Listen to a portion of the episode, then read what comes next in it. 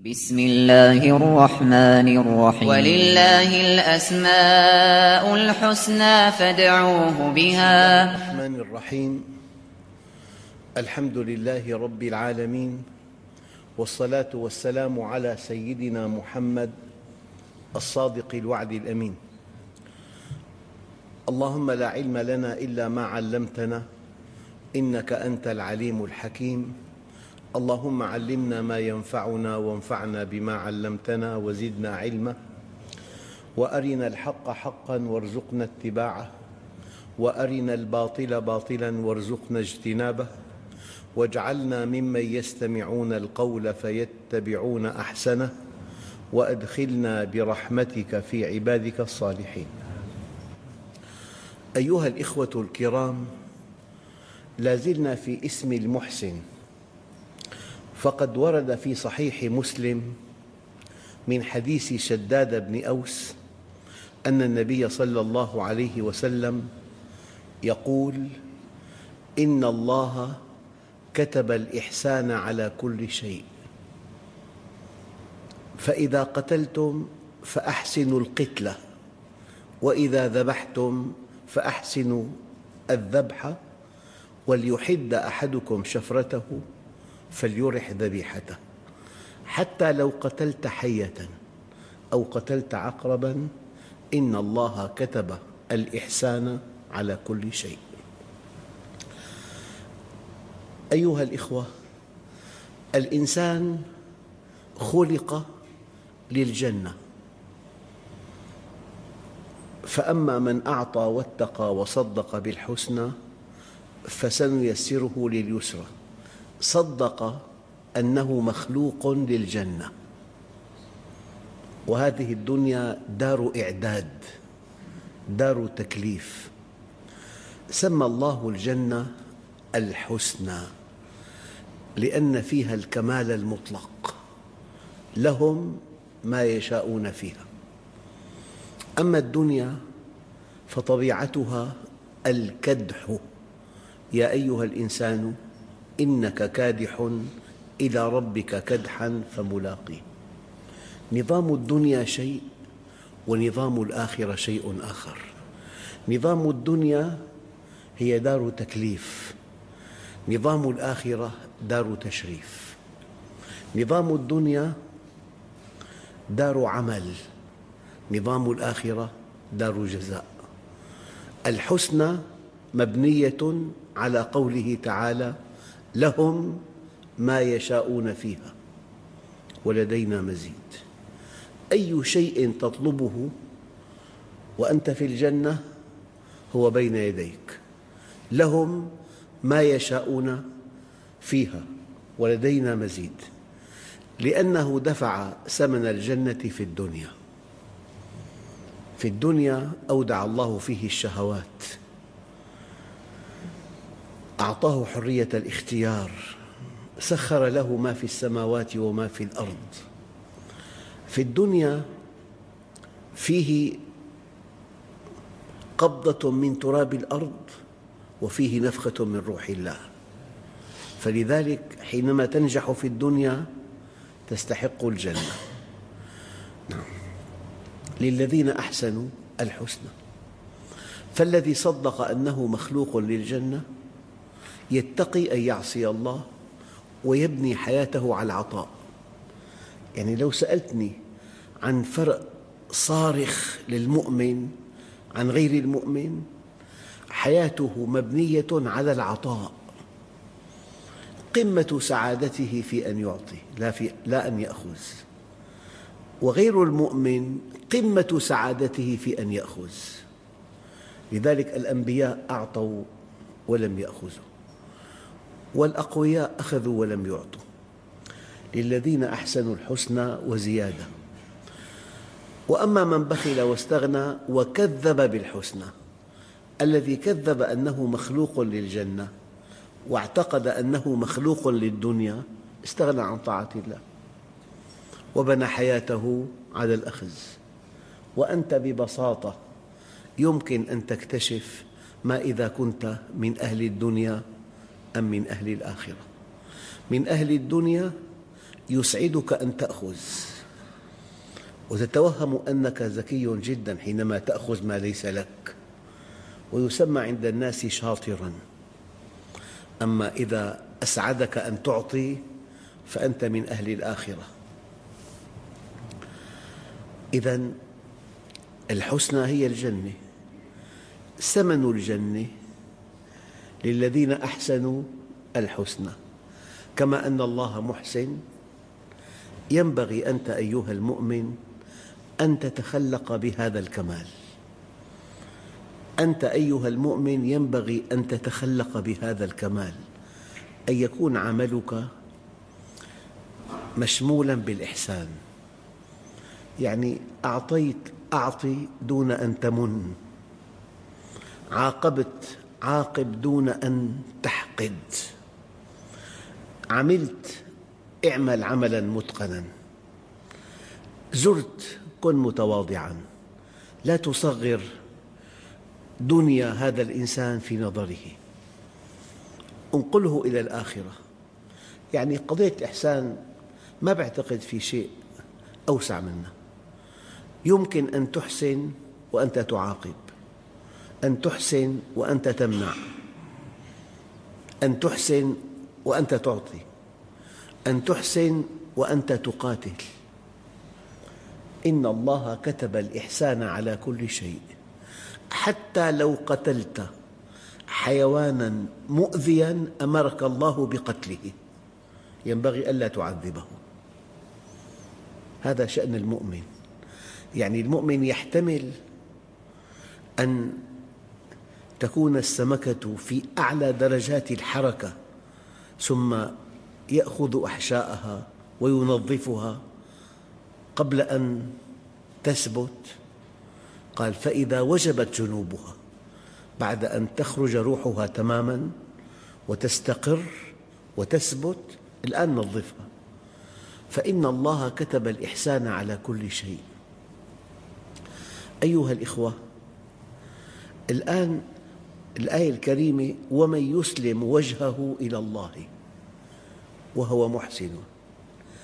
المعنى دقيق جدا. لن تستطيع أن تقبل على الله إلا إذا كنت محسنا. يقول لك أحدهم لا أخشع في الصلاة. إن كنت محسنا تخشع في الصلاة. وإنها لكبيرة إلا على الخاشعين. الذي استقام على أمر الله وخضع له في الصلاة يشعر بهذه الصلة. الصلة لها ثمن. ومن يسلم وجهه لله وهو محسن. يعني المؤمن الدعاء سهل عليه والخشوع سهل عليه لأنه محسن. يعني الإحسان لف أعماله كلها. ومن حديث عمر بن الخطاب رضي الله عنه قال عليه الصلاة والسلام الإحسان أن تعبد الله كأنك تراه. أنت لاحظ نفسك إن جاءك ضيف من علية القوم ضيف محترم جدا. يعني فهم على علم على قوة على تفوق على أخلاق. جاءك زائرا. هل يعقل أن تجلس أمامه بثياب متبذلة؟ ما بتقدر هل يعقل أن تجلس أمامه وتضع رجلا على رجل؟ ما بتقدر هل يعقل أن تجلس أمامه وتعبس بالسبحة؟ ما بتقدر هل يعقل أن تقول كلام لا يليق؟ ما بتقدر أنت أمام إنسان من علية القوم تضبط كلامك تضبط جلوسك تضبط ثيابك تضبط حركتك. يعني إنسان دخل لبيت بتلاقي نظره بجهة واحدة. أما لو تطلع هكذا وهكذا وهكذا ليس من أدب الضيف أن يزيغ البصر. ما زاغ البصر وما طغى. نعم. لذلك الإحسان أن تعبد الله كأنك تراه. وأنا أقول لكم أيها الإخوة أفضل حالة من حالات المؤمن أن تشعر أن الله معك. لذلك استحيوا من الله حق الحياء. قالوا وما حق الحياء؟ قال أن تحفظ الرأس وما وعى والبطن وما حوى وأن تذكر الموت والبلى. الإحسان أن تعبد الله كأنك تراه فإن لم تكن تراه فإنه يراك. هذا حال المراقبة. والله أيها الإخوة هناك آيات في كتاب الله تكفي. إن الله كان عليكم رقيبا. يعني أنت مع إنسان لو وصل إلى سمعك أنك مراقب من قبل إنسان مراقب من قبل إنسان. يعني تضبط حركتك ضبط إذا ماشي على رصيف وإلى جانب هذا الرصيف سفارة تنتقل للرصيف الآخر لأنك مراقب. هذا شأن المراقب. فأنت حينما تشعر أن الله معك وأن الله يراقبك هذه درجة بالإيمان عالية جدا. هذه الدرجة تقتضي الانضباط. أنت حينما تحس أن علم الله يطولك وأن قدرته تطولك لا يمكن أن تعصيه لا يمكن أن تعصيه. تكون عندئذ محسناً. وقد ضربت لكم من قبل هذا المثل. يعني إنسان مواطن من الدرجة العادية أو الدرجة الثانية وقف على الإشارة الحمراء والشرطي واقف والضابط واقف وشرطي آخر على دراجة واقف. فالأول يضبطه فإذا خالف الثاني يلحقه. والثالث لئلا يتواطأ هذا الشرطي مع هذا المواطن. وهو من الدرجة الثانية. هل يعقل أن يخالف؟ مستحيل. مستحيل. مع إنسان مع واضع قانون السير لا يمكن أن تخالفه لأنك موقن أن علمه يطولك. عن طريق هذا الشرطي وعن طريق الشرطي الثاني وعن طريق الضابط في السيارة وأن قدرته تطولك تسحب منك الإجازة. تصادر السيارة مثلا. أنت مع إنسان من بني جلدتك لكن علمه يطولك وقدرته تطولك لا يمكن أن تعصيه. لكن بحسب الواقع في إنسان يخالف الإشارة الساعة الثالثة ليلاً لأن علم واضع القانون لا يطوله. وقد يخالفها في رابعة النهار إذا كان إذا كانت قدرة واضع النظام لا تطوله. إن طاله علمك إن طالك علمه أو طالتك قدرته لا يمكن أن تعصيه. أما إن توهمت أن علمه لا يطولك وأن قدرته لا تطولك يمكن أن تعصيه. فكيف مع خالق السماوات والأرض؟ لا تخفى عليه خافية. يعلم خائنة الأعين. يعني كتوضيح لهذه الآية. طبيب أمامه مريضة وقد سمح له الشرع أن ينظر إلى مكان المرض. لو اختلس نظرة إلى مكان آخر لا تشكو منه. ليس في الأرض كلها في الأرض جهة يمكن أن تضبط هذه الخيانة. إلا الله يعلم خائنة الأعين وما تخفي الصدور. مطلع عليك تتكلم يسمعك تتحرك يراك تضمر شيئا يعلمه. لا تخفى عليه خافية. هذا مقام الإحسان. حينما تشعر أن الله معك لكن معك بلطف. سميع بصير عليم. سميع إذا تكلمت بصير إذا تحركت عليم إذا أضمرت. مقام الإحسان أن تعبد الله كأنك تراه فإن لم تكن تراه فإنه يراك. هو محسن محسن في كل شيء الدليل الذي أحسن كل شيء خلقه. يعني هذا الصوص الذي في البيضة كيف يخرج منها؟ ينشأ في منقاره نتوء مؤنف حاد يكسر بهذا النتوء البيضة فإذا خرج منها ضمر هذا النتوء هل هناك من إحسان أدق من ذلك؟ في منقار الصوص وهو في البيضة كيف يخرج منها؟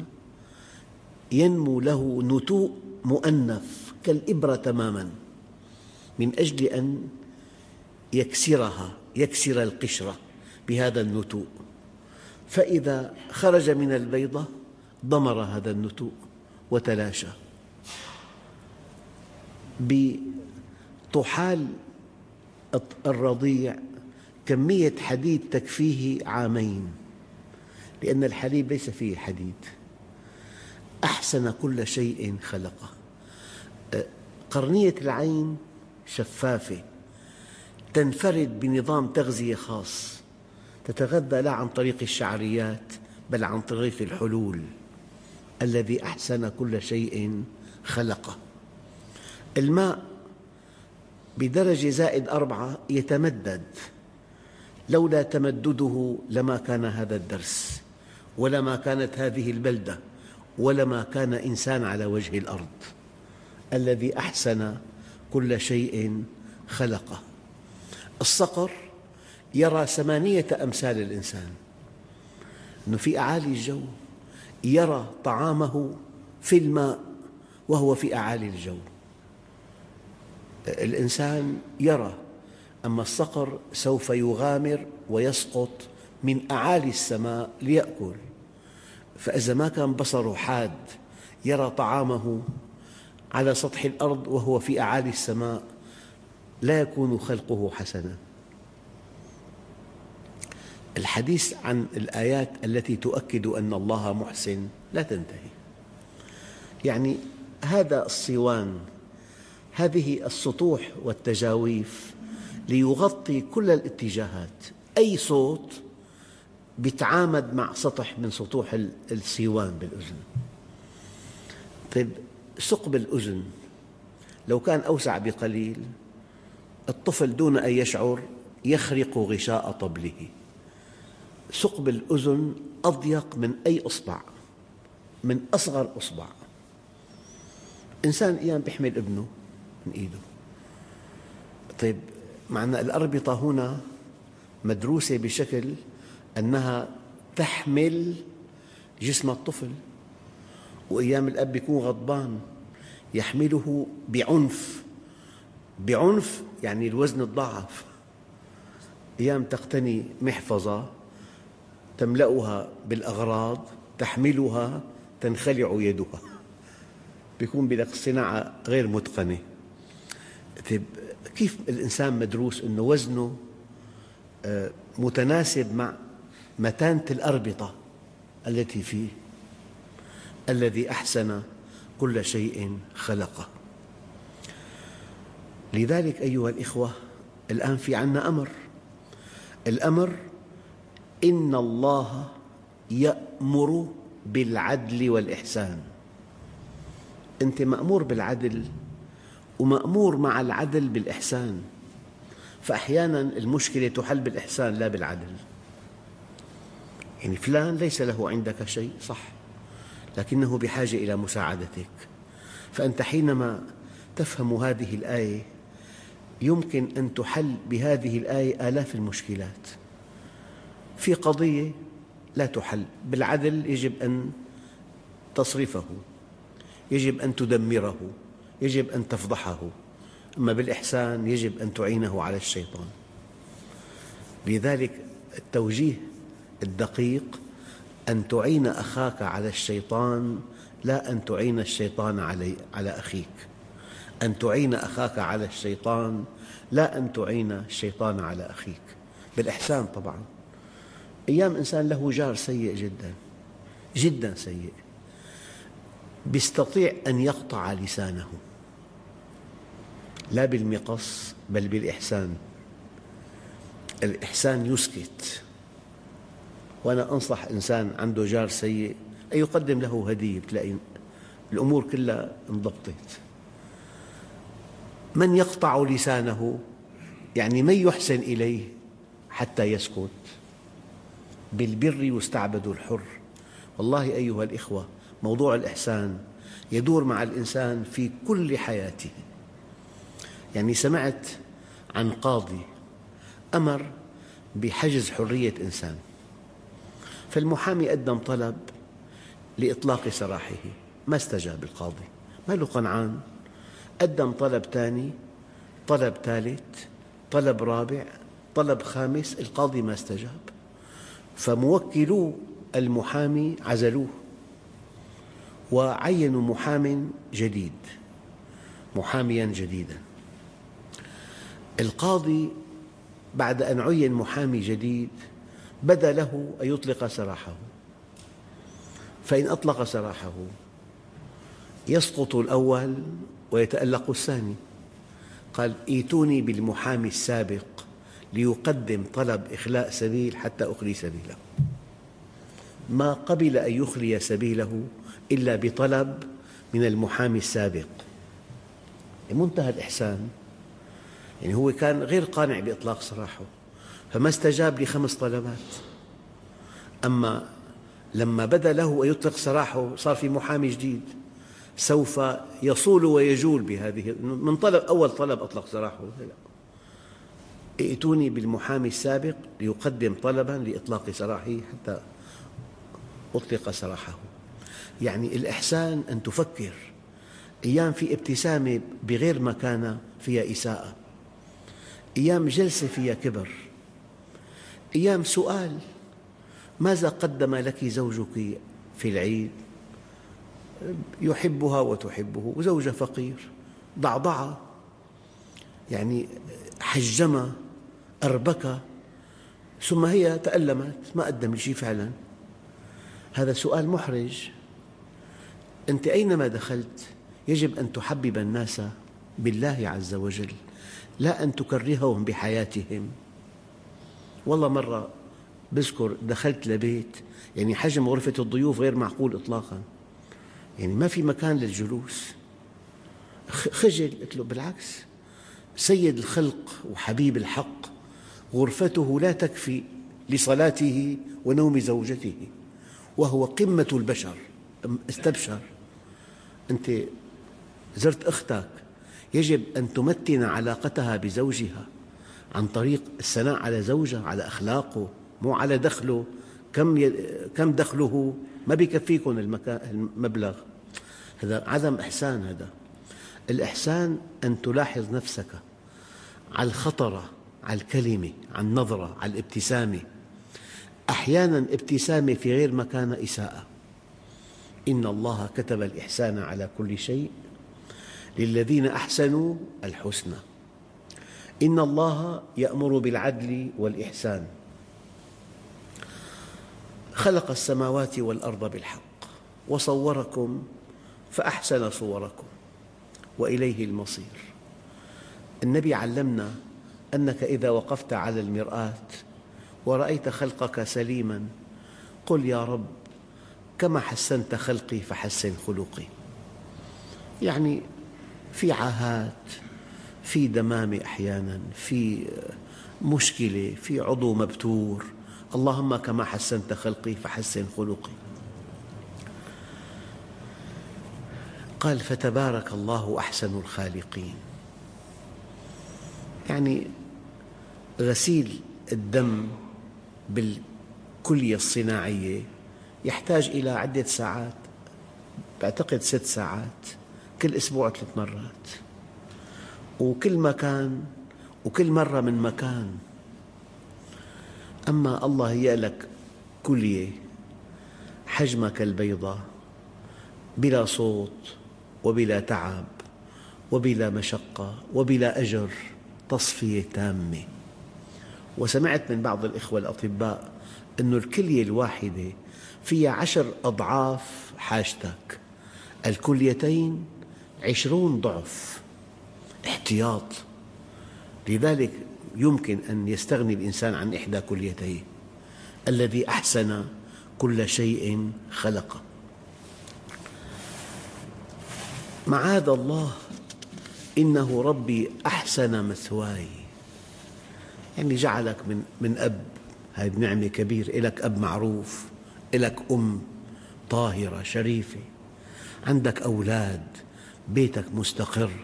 هذا من نعم الله الكبرى. لذلك الآية الكريمة وابتغ فيما آتاك الله الدار الآخرة ولا تنس نصيبك من الدنيا. أي شيء آتاك الله إياه ينبغي أن يوظف للآخرة. كيف؟ قال ولا تنس نصيبك من الدنيا لا تنسى المهمة التي أتيت من أجلها وأحسن كما أحسن الله إليك. هذا أمر آخر. أحسن كما أحسن الله إليك. الله عز وجل صبر عليك حتى اهتديت. فإذا عندك زوجة لم تستقم على أمر الله اصبر عليها. لا تأخذها بالعنف. الله كان حليم عليك. كيف أن الله صبر عليك؟ اصبر عليها. كيف أن الله ذكرك؟ ذكر الآخرين. وأحسن كما أحسن الله إليك. ولا تبغي الفساد في الأرض. والحمد لله رب العالمين.